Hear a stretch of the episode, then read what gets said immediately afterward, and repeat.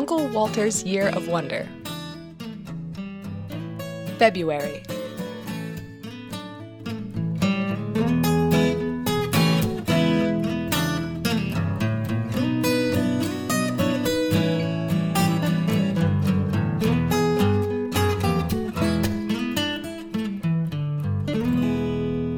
Hey! How you doing? Come on up. Good to see you again. I see you still have that coat. I may have to get one. It's still cold, but not as bad as it was. The snow, however, has fallen so fast and deep that I did wonder if anyone would get out here. February likes to bury us in the white stuff. Winter spitefulness takes many forms. As long as I have enough supplies and the driveway is clear, I shut my curtains and wait until the snow has disappeared. But when we were kids, and the snow fell deep, deep enough to be of interest and of use, then we couldn't wait to get outside. Well, some of us anyway. My sister was always the first to go out. She would pick up the snow, test it in her bare hands. If it didn't hold together, she would come in, take off her boots, and ignore it. If, however, it packed tight, well, we wouldn't see her for hours. It wasn't snowmen she made, no. Jackie's adept hands conjured cats, rabbits and dogs, mice, raccoons and skunks, all of them emerging like magical white statues, sparkling with life as they lined the driveway and dotted the snow-covered lawns. I never used to think much of it when I was young. All those cold hours Jackie endured to produce creatures that we all knew would not survive the first spell of warmer weather. It seemed part of her inspiration to make the most of what she had, knowing that seasons always change, that time moves forward.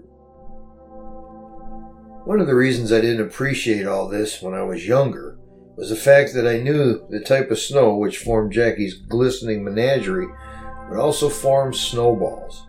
The snowballs meant snowball fights. Anything involving the word fight when you are the youngest in your family, youngest in your extended family, always led to tears. My tears, to be precise. Whenever cousins would come over, and there were plenty of them, the play invariably turned rough, and I was often at the bottom of the pile. My parents were also the youngest of their siblings, so they were aware of my status in the kids group, and my brother Henry, who was over 4 years older than me, was forced to play the protective big brother whenever the rabble of relations turned up at our house. However, he seemed to forget that role whenever we found ourselves away from home. At aunts and uncles' houses, there was no one in my corner, no one watching my back. Some cousins seemed as old as adults to me back then. And they would organize wrestling matches between the younger kids, then watch as we took turns fighting. I never stood a chance. My crying only stopped things for a short while, as if it were an accepted part of the proceedings, just like the breaks for milk or cookies, or the presenting of a rusty medal to the eventual winner. The snow was just another battlefield for me to be annihilated on. You know, I think being the youngest just made the others relieved of the fact that they weren't. Who wants to be the bottom of the pile? You could call it survival of the fittest, I guess, if you wanted to go all anthropological about it. But that's just a term to justify cruelty and ignore responsibility to stop people getting hurt. In this case, me. I just wanted to be older. And quickly. Hey, give him a head start, my cousin Brennan would say as I struggled to run in knee-deep snow after he shoved a handful of ice down the back of my hood. I could feel it numbing the back of my neck and trickling down my spine as I fled, only to feel the thud of snowballs pepper me from behind as Brennan and my brother Henry enjoyed their slow-moving target.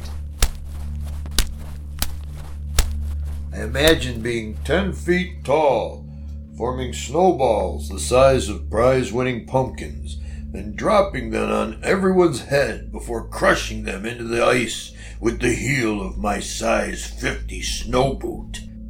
Instead, one by one, the snowball stung the back of my head, bruised my butt and the backs of my thighs. "Oh, the kids are having so much fun," Aunt Beryl would holler. Aunt Beryl. Once I asked my brother, as we trudged back, and a cold tear stuck to my cheeks, why he didn't help me.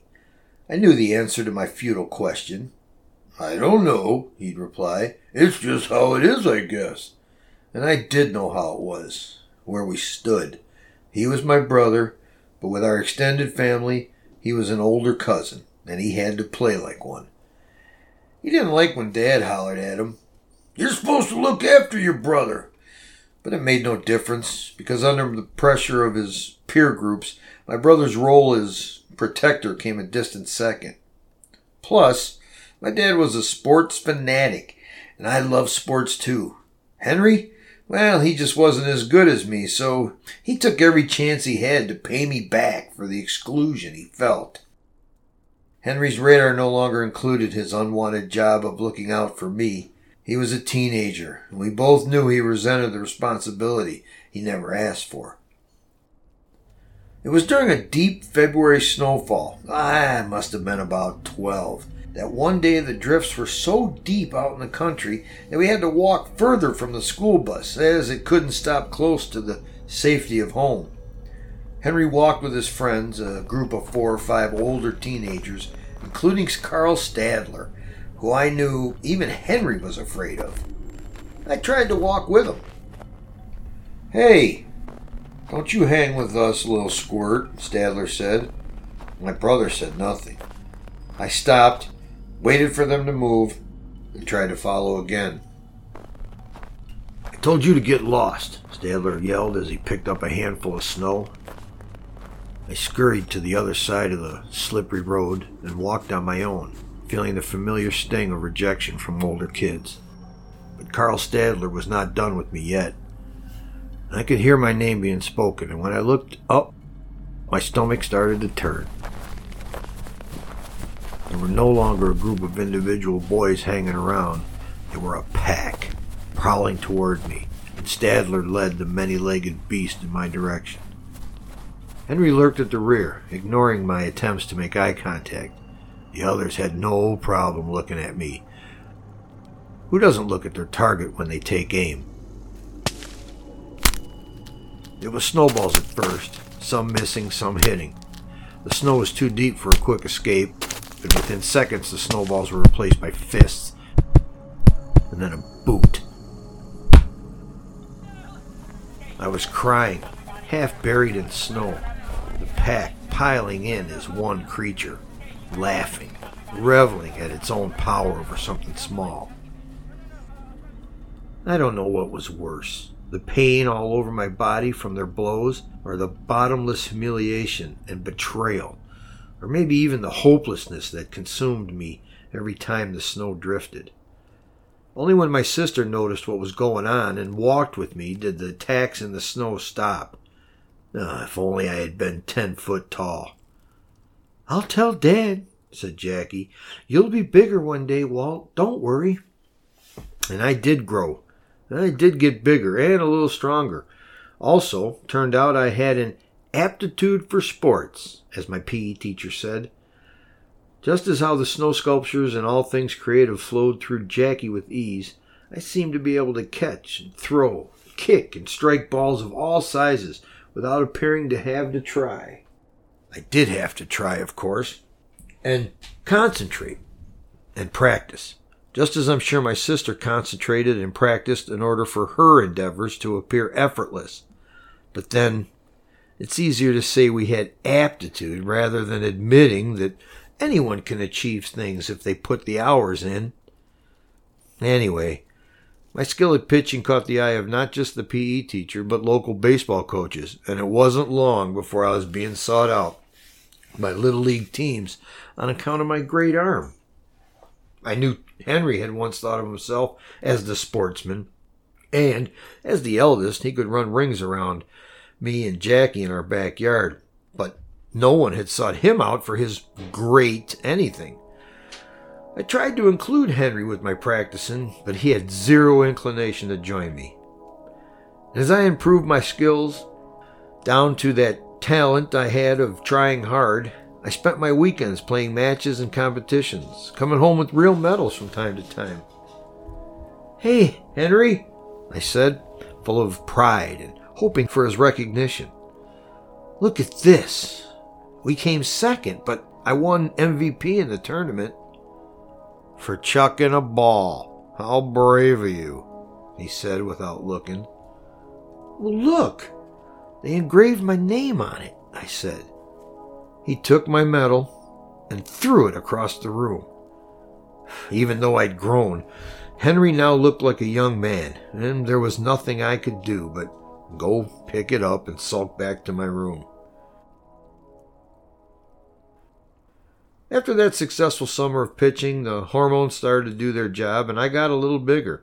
And by the time February and the snow came again, I was still Henry's little brother, but I'd gained some notoriety among some of the older jocks.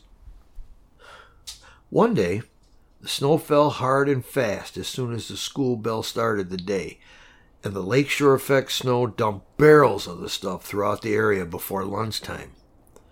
This resulted in an early pickup, but the school bus had to stop even further from the house of those of us that lived in the country. For some reason, Jackie had gone ahead that day. As I left the bus, I saw my brother with his friends. Carl Stadler led the group as usual. I tried to ignore them as best I could when Stadler called my name and I saw them split into three pairs. One pair crossed the road to get behind me, another with Henry, and a kid I recognized from an older baseball team went ahead of me. Stadler stayed on the other side of the road, goading me with increasing profanity. I was still young enough to feel small and afraid, but that summer of sporting activity away from family meant I didn't fear with quite the same sense of inevitability. I didn't try to run. I didn't try to do anything. I acted as if they weren't there, and when the first snowball landed at my feet, I didn't flinch or stop walking. "Ooh, Walter's gone all brave on us," hollered Stadler. More snowballs fell around me, a couple hitting me on my back and arms, but they threw from too far away to cause harm. As they closed in, one hit me near my neck, and it stung a little. I stopped walking and faced Stadler. "Better get running, little Walt," Stadler said. He bent down and gathered more snow. But I didn't run. I stopped and bent to gather up my own handfuls of snow. The two pairs of boys not containing Stadler, the one in front with my brother and the one behind with the two whose names I'll never remember, well, they stopped too. I'd always ran before, but now I stood, not moving, and the pack didn't know what to do. I shaped the snowball in my hand. Oh, Jackie would have liked this type of snow. Good packing snow. It formed a ball in my palms, and the more I worked it, the more solid it became, transforming it into a baseball-sized sphere of near ice in my hands. "What are you waiting for?" said Stadler when he finished making his own snowball and realized everyone was standing still. "He's got a good arm," said the kid I'd recognized. "But he's only got one arm, you morons," said Stadler as he strode across the icy road towards me, and in my peripheral vision, I knew the others moved in my direction too. I felt the weight of the ice ball in my hand. I pushed down my jangling nerves.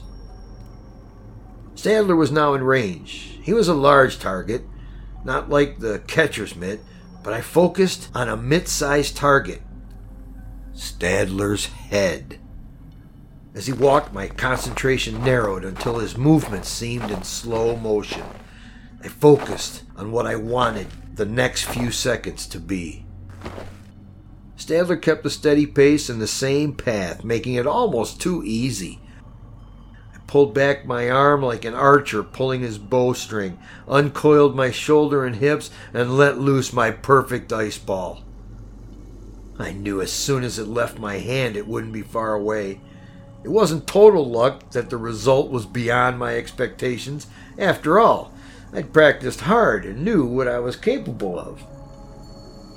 But when that ice ball smacked like a rock into Carl Stadler's left temple, even I marveled at how successful I'd been. It was one of those one with the universe occasions when your thoughts and actions shaped events just as you desired. Plus, I had been in no mood to end up crying in the snow any longer. Stadler let out a wail and fell to his knees. I could see how red that side of his face was, and blood ran where the skin had torn near his ear. It had to have hurt like hell. And you know what? I was glad. I looked around, and the rest of the pack didn't know what to do. My brother looked petrified, as if fearing retribution by proxy. The one who'd seen me pitch last summer was letting everyone know he'd told them so. I already had another snowball transforming in my hand by the time Stadler got to his feet. His eyes were red, and he licked a tear from the top of his lip while rubbing his temple and noticing the blood. Good shot, Walt. Good shot. That was all he said before turning his face from me. He walked to his side of the road without looking back. The rest of his pack, including my brother, shuffled back too, a couple acknowledging my good shot as they went. My heart was still racing by the time it was just me, my brother, and one of his friends from the pack. "You're so lucky," Henry said. "Stadler's going to be gunning for you. Am I right?" He turned to his friend to validate the question, but his friend laughed nervously. "You'll see," Henry continued, getting closer. "Your medal won't save you next time." And he started to jostle my shoulder. "Stop it, Henry," I said, very quietly, trying to contain myself. "You gonna strike me out, huh?" he said, punching me in the shoulder a little harder. "Little Walter plays bat and ball and thinks he's all grown up." That was enough. Before I'd even realized, my right hand flew forward and struck Henry full on the jaw. He squealed and staggered back a couple of paces. He looked at me, afraid. I knew he could see rage in my eyes, the years of being bottom of the pile, and I knew he was working it out that, unlike him, I didn't just have the thrill of the knife, as the saying goes. I had the taste of the blood as well. He backed away, turned his face from mine, and I left him and his friend standing in the snow while I walked home. "How did that happen?" said my mother, full of concern, later that evening. I slipped on the ice," said Henry. He was trying not to cry, with little success. "You gotta be careful," she said. "We better get this looked at." Turned out, I dislocated his jaw. And you know what? I was glad. When spring came, Henry tried to join in my practicing, offering to bat or fetch balls, anything.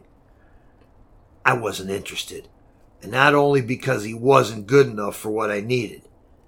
My dad spoke to me a few weeks after the incident. He didn't believe Henry had fallen on the ice, but as me and my brother had been cordial, if distant, with each other, my father hadn't wanted to press the issue. I told him what had happened. He didn't say much. I'm not sure he knew what to say, or if there was anything to say anyway. Within the year, Henry would be leaving home, maybe for college, or just to get out into the world. Just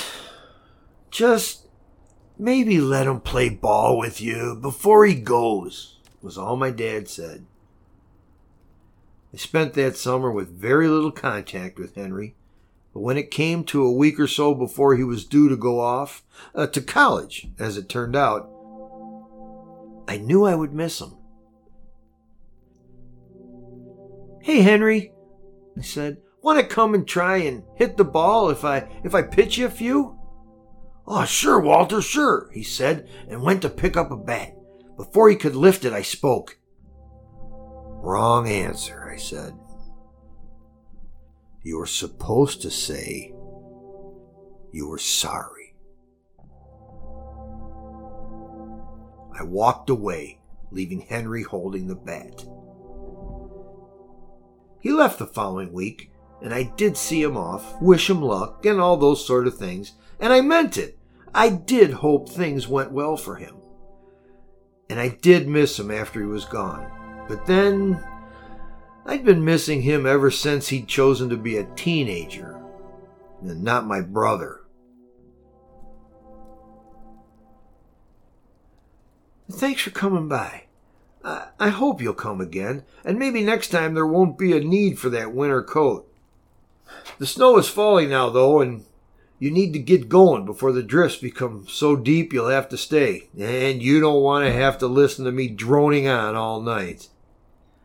Drive safely out there. The snow will all be gone soon enough. The cold kills a lot of things off through the winter, but some things survive and grow stronger, not because they want to, but because they have no other choice. Drive safely out there. The snow will all be gone soon enough. It won't last all year, and things will change.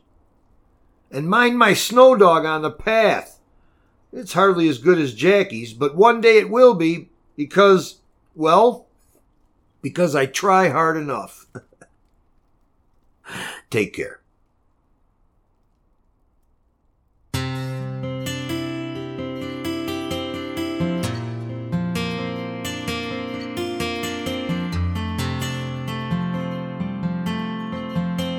Uncle Walter's Year of Wonder. You have been listening to Marty Garavaglia as Uncle Walter.